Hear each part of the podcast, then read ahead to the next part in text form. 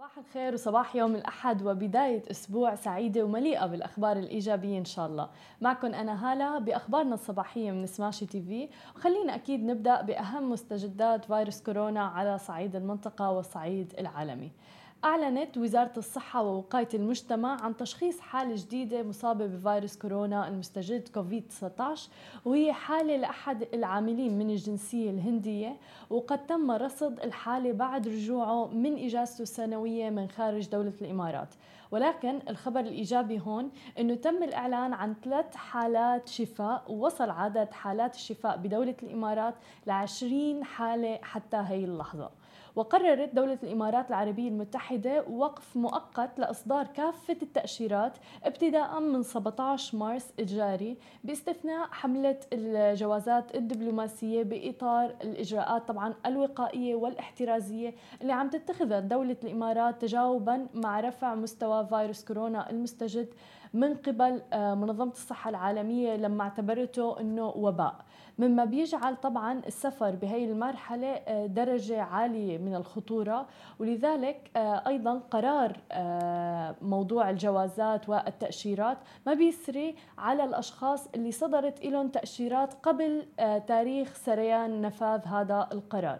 وأشارت أنه قرار الوقف المؤقت للتأشيرات بيأتي حتى يتم تفعيل آلية الفحص الطبي في بلدان المغادرة كإجراء إضافي، نظراً لما تشهده الدول على صعيد مواجهة فيروس كورونا المستجد من إجراءات احترازية ووقائية تستهدف الصالح العام لجميع الدول على حد سواء، وما يمثله السفر بين البلدان في هاي المرحلة من خطورة عليهم.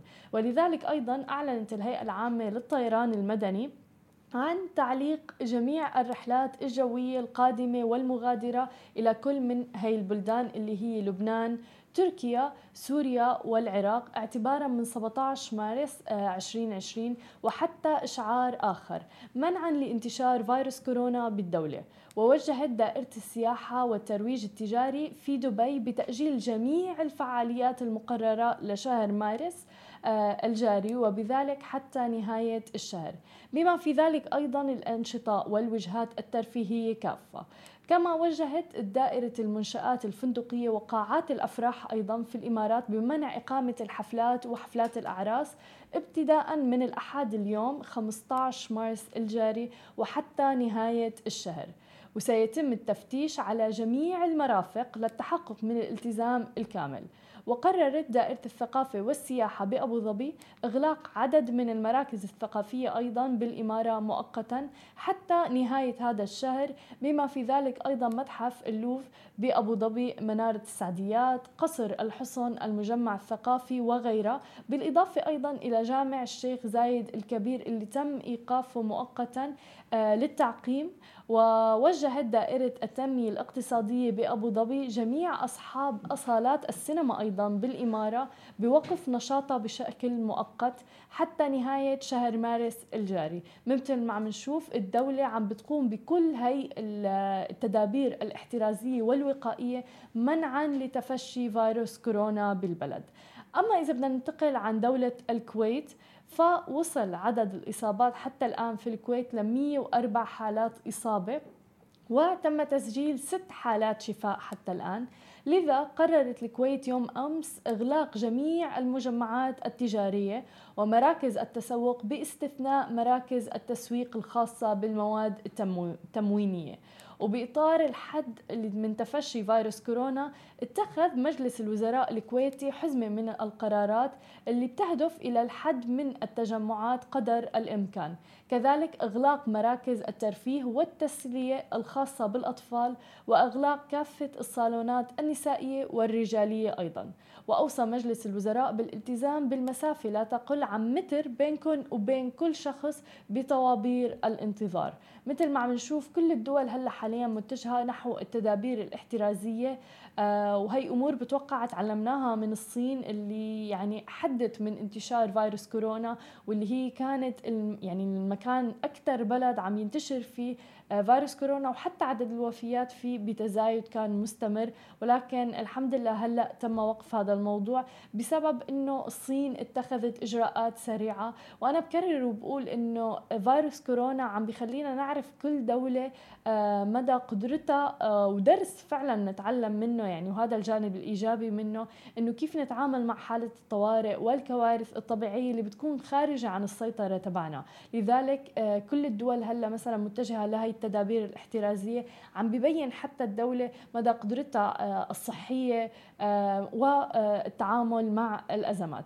أما إذا بدنا ننتقل لأمريكا ونحكي عن ترامب اللي كان رافض بتاتاً إنه يفحص فيروس كورونا، هلأ عمل فحص لفيروس كورونا، وأظهرت نتائج فحوصات الرئيس الأمريكي دونالد ترامب إن إجت سلبية بإصابته بفيروس كورونا المستجد.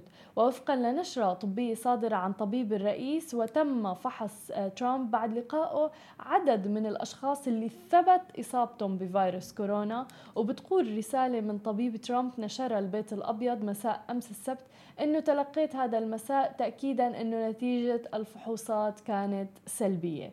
مثل ما عم نشوف كل الناس عايشة بحالة هلع وخوف بالفترة والآونة الأخيرة، وتحديدا بعد ما أيضا أمريكا أعلنت حالة الطوارئ بالأيام الماضية بسبب فيروس كورونا. ولكن نحن دائما بنأكد أنه حالة الخوف وحالة الهلع ما إلى غير تأثير سلبي، وبالعكس كل ما الواحد زاد القلق عنده كل ما قلت مناعته وكان معرض لأنه يحصل على أي فيروس من أي مكان حواليه.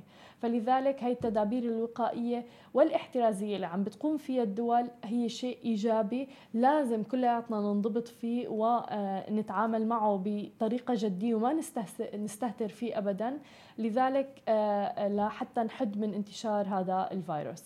هاي كانت كل أخبارنا الصباحية لليوم، بشوفكم الساعة اثنين ونص بأخبار مفصلة أكتر. وأكيد ما تنسوا تتابعونا على كل مواقع التواصل الاجتماعي لسماشي تي في وتسمعوا البودكاست. نهاركم سعيد.